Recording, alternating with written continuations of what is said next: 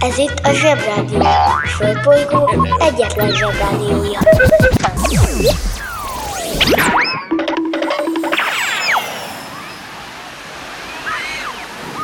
Kedves zsebik, nekünk is szükségünk van egy kis pihenésre, az okos telefont pedig fel kellett dugni a töltőre. Úgyhogy egy kis időre elmegyünk mi is szabadságra. De nem sokára jövünk vissza, és veletek leszünk újra minden reggel. Addig is hallgassátok a Zsebrádió legjobb pillanatait. Sziasztok!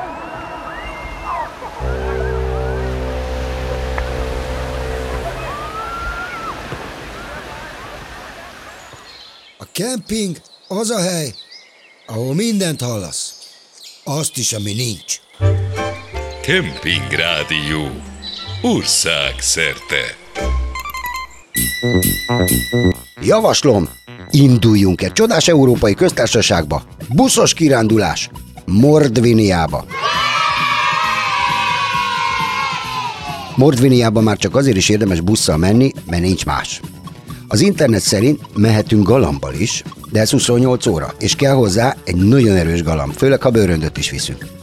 Ez a varázslatos hely Oroszország része, negyed akkora, mint Magyarország, de csak annyian laknak ott, mint Budán. Ma komoly buli van Mordvin földön, mert ma ünneplik az Erza nyelv napját. Igen, Erza nyelv. Erzául beszélnek ott az ott élő erzák és a moksák. Az Erza egy finnugol nyelv, Cyril betűkkel. hanem bonyolult, olyan, mint Franciaországban mákos tésztát rendelni lengyelül. Cirka. A Mordviniába megyünk, sapka sáme szeptembertől májusig fagy van, de se baj, mert a Mordvin konyha sztárja. Az ízek íze, a kásával törtött pirog átmelegíti az embert. Én nem tudom, milyen íze lett a kukoricadarának, amit tésztába töltenek és kisütnek olajban, de ennyi morvin nem tévedhet. A Mordvin ízlés bizonyára kiváló.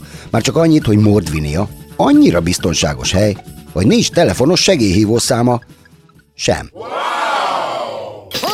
Húzd meg jobban, menj el a munka, aki itt van, mindenki. Mi lesz, ha nagy leszel? Idegenvezető. Az idegenvezető egy olyan foglalkozás a turizmus és az idegenforgalom területén, ahol az idegenvezető egyéneket és csoportokat kísér. Bemutatja a látnivalókat és háttérinformációkat közöl az idegenforgalmi nevezetességekről, valamint azok kulturális, történelmi és művészeti értékeiről. És minél több nyelven tud, annál jobban kell figyelnie, hogy ne egyszerre beszélje azokat.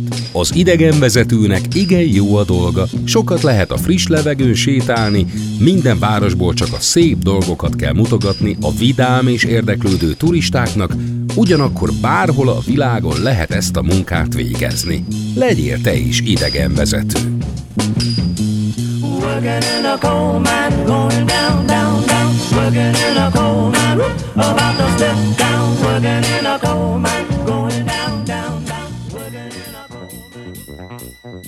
Ha az idegenvezetőnél tartunk, van egy érdekes történetem, sőt egy felvetésem, sőt egy javaslatom. Ha egy idegenvezető egy külföldi városban el akar vinni benneteket egy panoptikumba, azonnal rúgjátok bokát. A panoptikum ugyanis egy olyan hely, amiben mindig vizes puli kutyaszag van, tök sötét van, hogy ne látszanak a kiállított tárgyak rendesen, és gyertyából készült emberek ácsorognak benne nagyon régi ruhákban.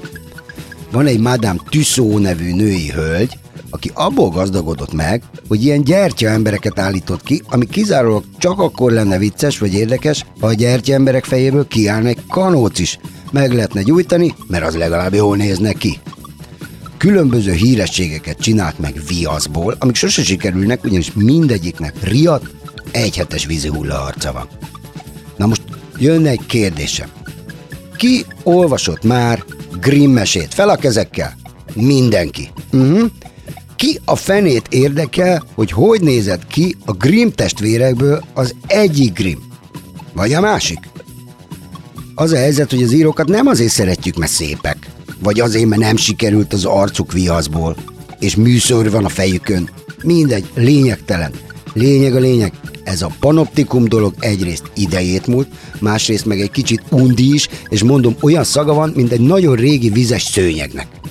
Az egyetlen javaslatom annyi, legyünk pozitívak, azaz próbáljunk meg segíteni a felnőtteken, hogy annak ellenére, hogy elbénázták ezt a dolgot, lehessen valamire használni. A javaslatunk az, hogy csináljanak belőle egy vetélkedőt, hogy melyik szobor kit ábrázolhat. Mely érdekesebb lenne találgatni. Ja, tízezer forintba kerül egy belépő, csak hogy igazán kedvet csináljak hozzá. Mondjuk étvágyad nem lesz utána, úgyhogy számoljunk úgy, hogy ebből le lehet vonni egy ebédárát.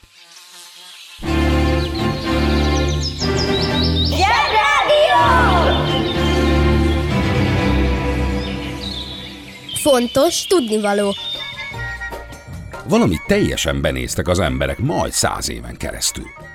Miután rájöttek az okosok, hogy a kőolajból benzint lehet csinálni, feltúrták a világot az olajért. Országok emelkedtek fel miatta, a pöfögő járművekkel pedig sikerült teljesen beszennyezni a légkört. Most arra kitalálták, hogy de jó is lenne, ha elektromos járművek közlekednének inkább, annyira, hogy már a világ több városából készülnek kitiltani a benzines autókat. És ez tök jó is. Le a kalappal. Éljen az emberiség, hogy végre felismerte a helyes utat és a megoldást. Nagy hurrá! Szálljunk csak meg egy szóra. A világ első igazán népszerű személyautóját, a híres Ford T-modellt 1908-ban kezdték gyártani. Jól mondtam, több mint száz évvel ezelőtt. De előtte négy évvel nyílt meg Nagyszeben városában az első magyar trolligyár. Tehát már léteztek elektromos hajtású járművek. Arról nem is beszélve, hogy már 1896 óta járt Budapesten az elektromos kisföld alatti. Tehát 12 évvel az amerikai benzines T-modell előtt már bőven működtek az elektromos járművek Európában. Az eszem megáll. Szóval elbénázott az emberiség több száz évet, hogy visszatérjen oda, ahonnan elindult. Egy csomó ember meggazdagodott az olajból, meg a benzines járművekből, de lassan elfogy az olaj a földből, úgyhogy jöhetnek az elektromos járművek. Bravo!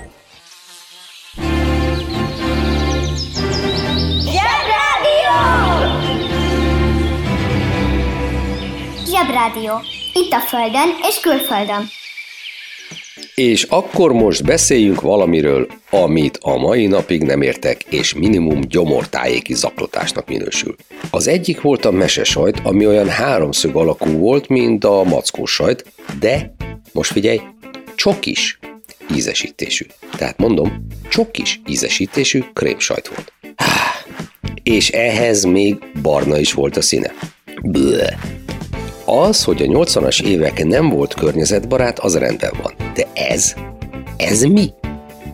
Ha egyszer lesz Nürnbergi pere a közétkeztetésben dolgozóknak, akkor az úgynevezett krumpli cukor előállítói az első sorban fognak ülni a vádlottak padján.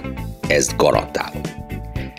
Ennél förtelmesebb dolgot el nem tudok képzelni, ehhez képest folyton folyvást mindenhol lehetett kapni.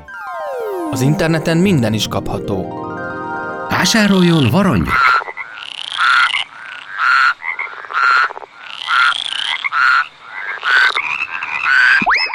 A varangy nagyszerű szórakozás, akár baráti összejöveteleken is.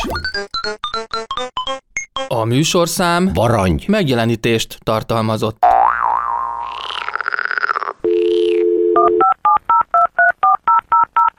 A Zsebrádió legjobb barátja a Telekom. Közi Telekom! Jó fej vagy! Kérd csak itt! Együtt, veled.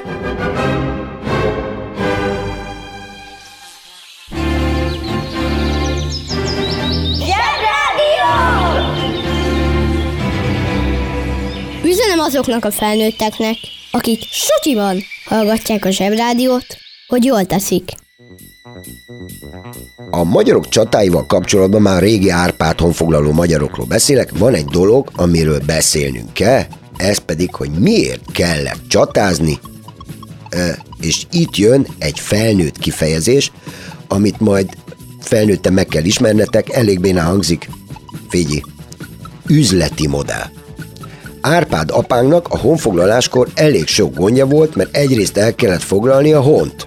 De hát ugye kellett is érni valamiből, és épp csak megérkeztek akkoriban, mi nem voltak kész az autógyáraink, meg a gázvezetékeink, városaink se voltak, sőt, tulajdonképpen semmink se volt, amiből élni lehetett volna, ezért hát, hogy úgy mondjam, kénytelenek voltunk kirabolni egy-két országot. Hát illetve ö, sokkal többet. Ez volt az üzleti modellünk. A péknek az az üzleti modellje, hogy főkel, dagaszt, kenyeret süt, aztán bejönnek a bótba a vevők, és megvásárolják a kenyeret. A magyaroknak meg az volt az üzleti modellje, hogy kirabolják a péket. Mondhatjuk persze, hogy ez sokkal takarékosabb, mert itt sokkal olcsóbb a kenyér. De ezt mindannyian tudjuk, hogy több ponton is aggályos.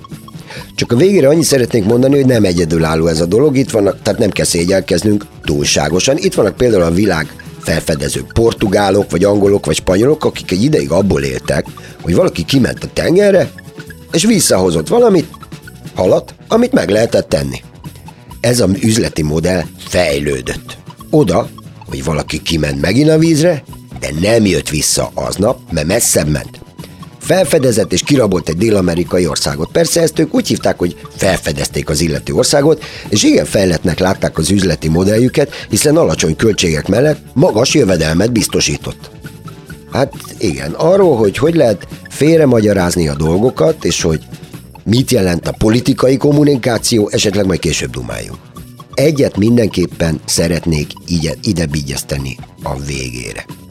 Sok európai imádkozott, hogy a magyarok nyilaitól ments meg uram minket, mert rettegtek a kegyetlen rablóktól, akik időről időre betörtek az országukba. De mindenképpen tudnotok kell, hogy mi, magyarok, ugyanezt a kort úgy hívtuk a felfedezések kora. Hm. Hm.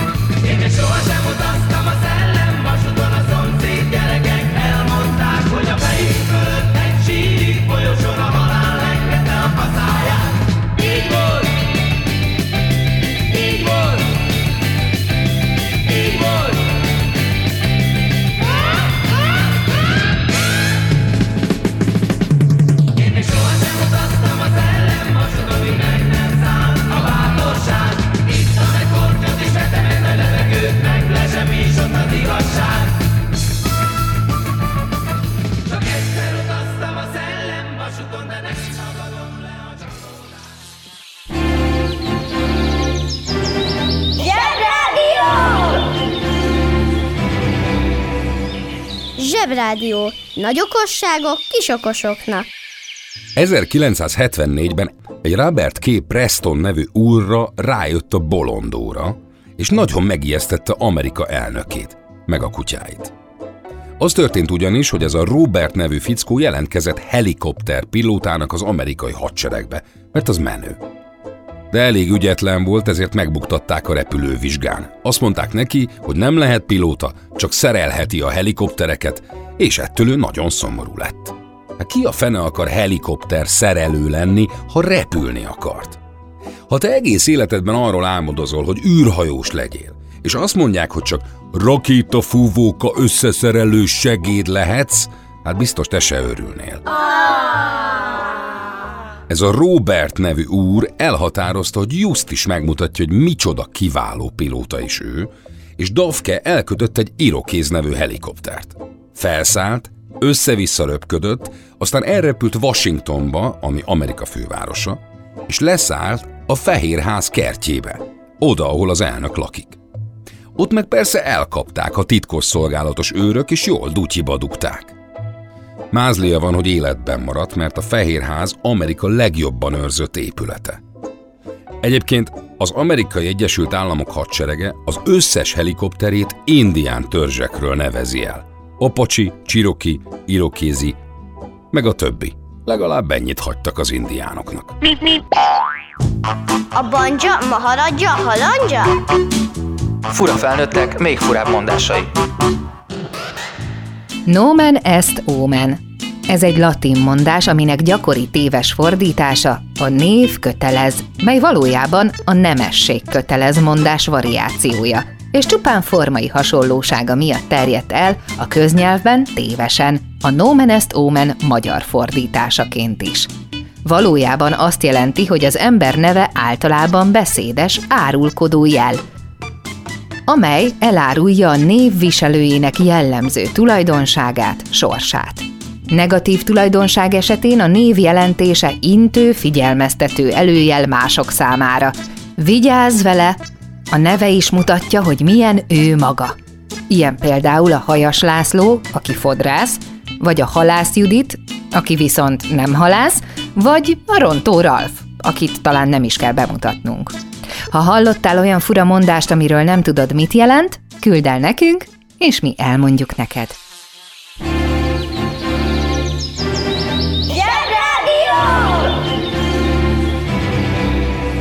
Zsebrádió. Szebbé tesszük a világot. Már nagyon régóta nyomja valami a bögyömet, de most előhozakodok vele, mert már nem tudom magamba tartani. A múltkor vettem egy zacskó negrót, ez eddig rendben is van. Torok kéményseprője meg különben is. Láttam ám, hogy a tisztelt gyártó különböző ízvilágú cukorkákkal próbálkozik, de én ragaszkodom a hagyományokhoz.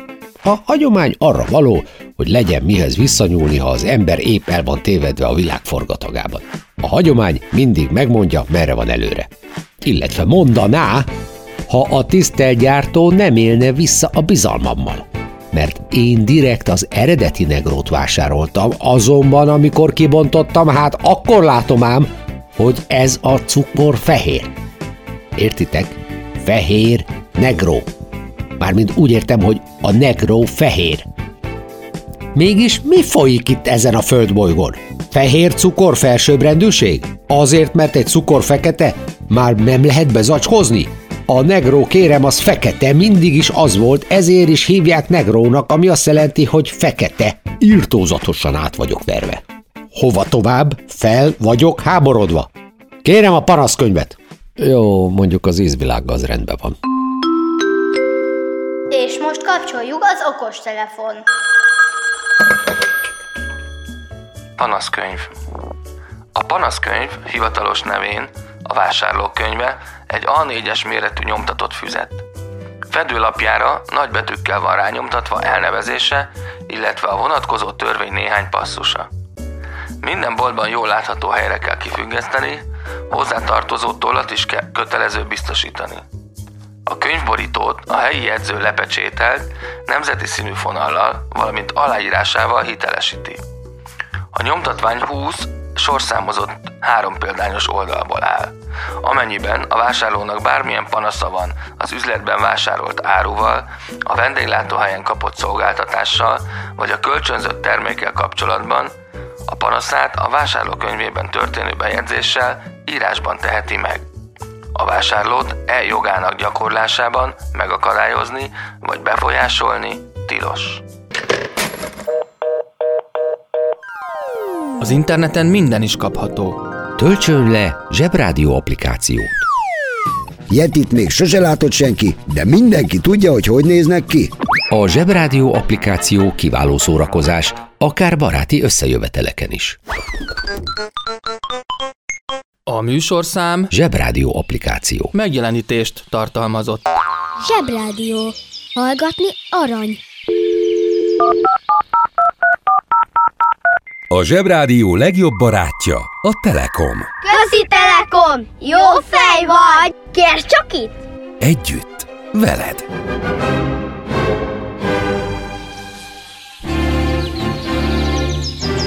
Zsebrádió! Zsebrádió. Naponta egyszer, de lehet többször is.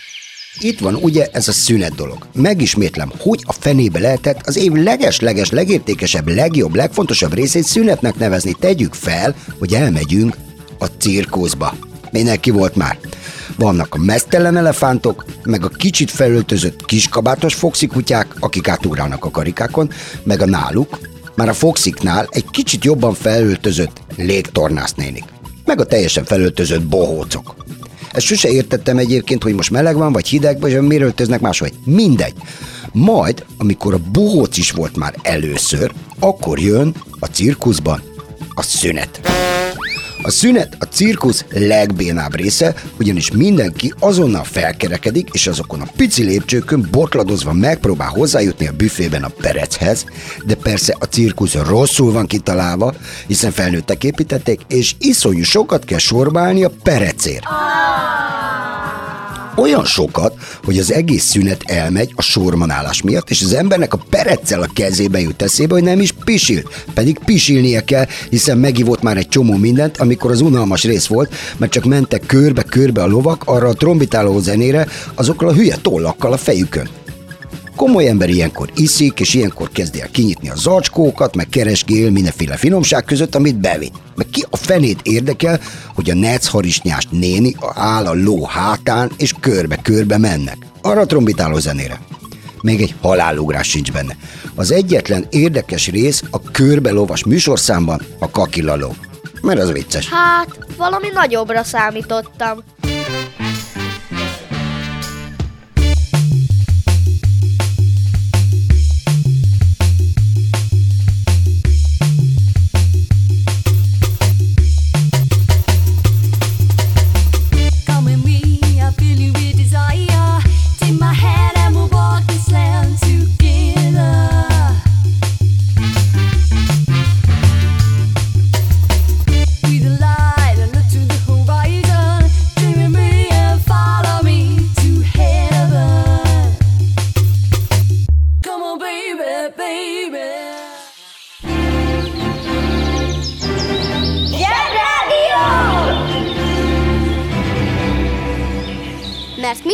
Játszótér, ahol éppen vagyunk. Az van, hogy teljesen logikusan úgy gondoljuk, mi emberek, hogy a földünk, meg benne az országok milyenek voltak mindig, mint most. Pedig a nagy túrót. Az országok valamikor kialakultak. És az országhatárokat is emberek húzták meg valamikor, és húzzák meg ma is, és folyton változnak. Régen minden jobb volt. A rossz hír az, hogy ezek az országhatárok általában erőszakosan változnak meg. Főleg háborúk meg békeszerződések útján, amik általában Párizsban köttetnek. Például mi magyarok sem laktunk mindig itt, vagyis a Kárpát-medencében, valahonnan Ázsiából vándoroltak ide az őseink, és valami lóért cselébe állítólag megvettük ezt a környéket, aztán elfenekeltük visszafelé nyilazással azokat, akik beszóltak. És azt mondtuk, hogy mostantól ez Magyarország viszontlátásra. Na, ez máshol is pontosan ugyanígy megy, meg ment. Na most már kezdek kíváncsi lenni. Van egy ország, úgy hívják, hogy Izrael, ami egy több ezer éves ország. Egy Mózes nevű fickó vezetésével foglalták el sok ezer évvel ezelőtt a héberek, vagyis a zsidók. Aztán később elüldözték őket az otthonukból, és keresztül kasul vándoroltak a világban, és letelepettek mindenféle országokban, ahol csak tudtak. Aztán a második világháború után, amikor nagyon sokukat bántották, a világ nemzetei úgy döntöttek, hogy itt az ideje, hogy a zsidók szépen hazamenjenek, és kapják vissza a saját ősi földjüket, és ekkor megalakult 1948-ban Izrael állam. Na most már tényleg kezdek kíváncsi lenni. Persze volt egy kis gond, mert ott éppen már laktak mások, főleg arabok, akiknek nagyon nem tetszett ez a döntés.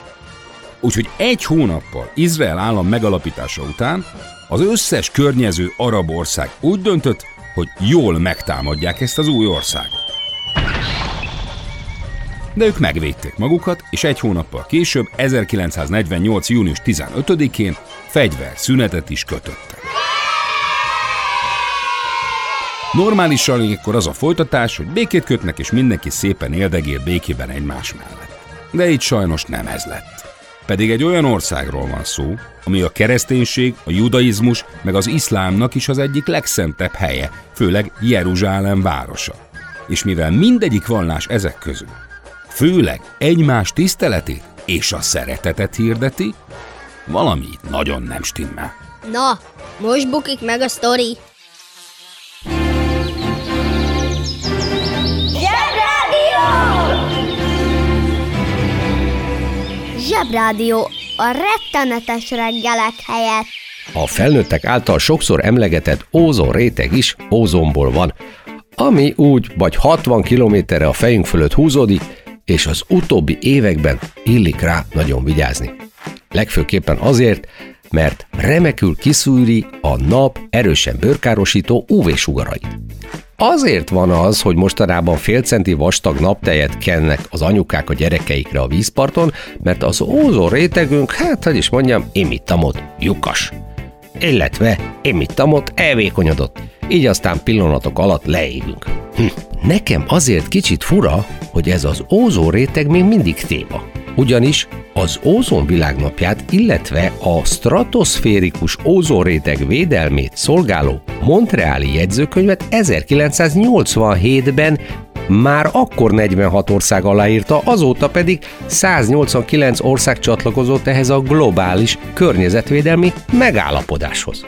És most akkor vagy az van, hogy a híradók tájékoztatnak félre minket, hát ami valljuk be, kitelik tőlük, vagy az van, hogy nem annyira sikeres ez a globális környezetvédelmi megállapodás, de az elmúlt 34 évben mintha csak romlott volna a helyzet, ugyebár. Mindegy, ne legyünk szőrszálhasogatóak, ettől függetlenül jó dolog a vízparton lebarnulni nyáron. Kemping Rádió. Jó tüzet!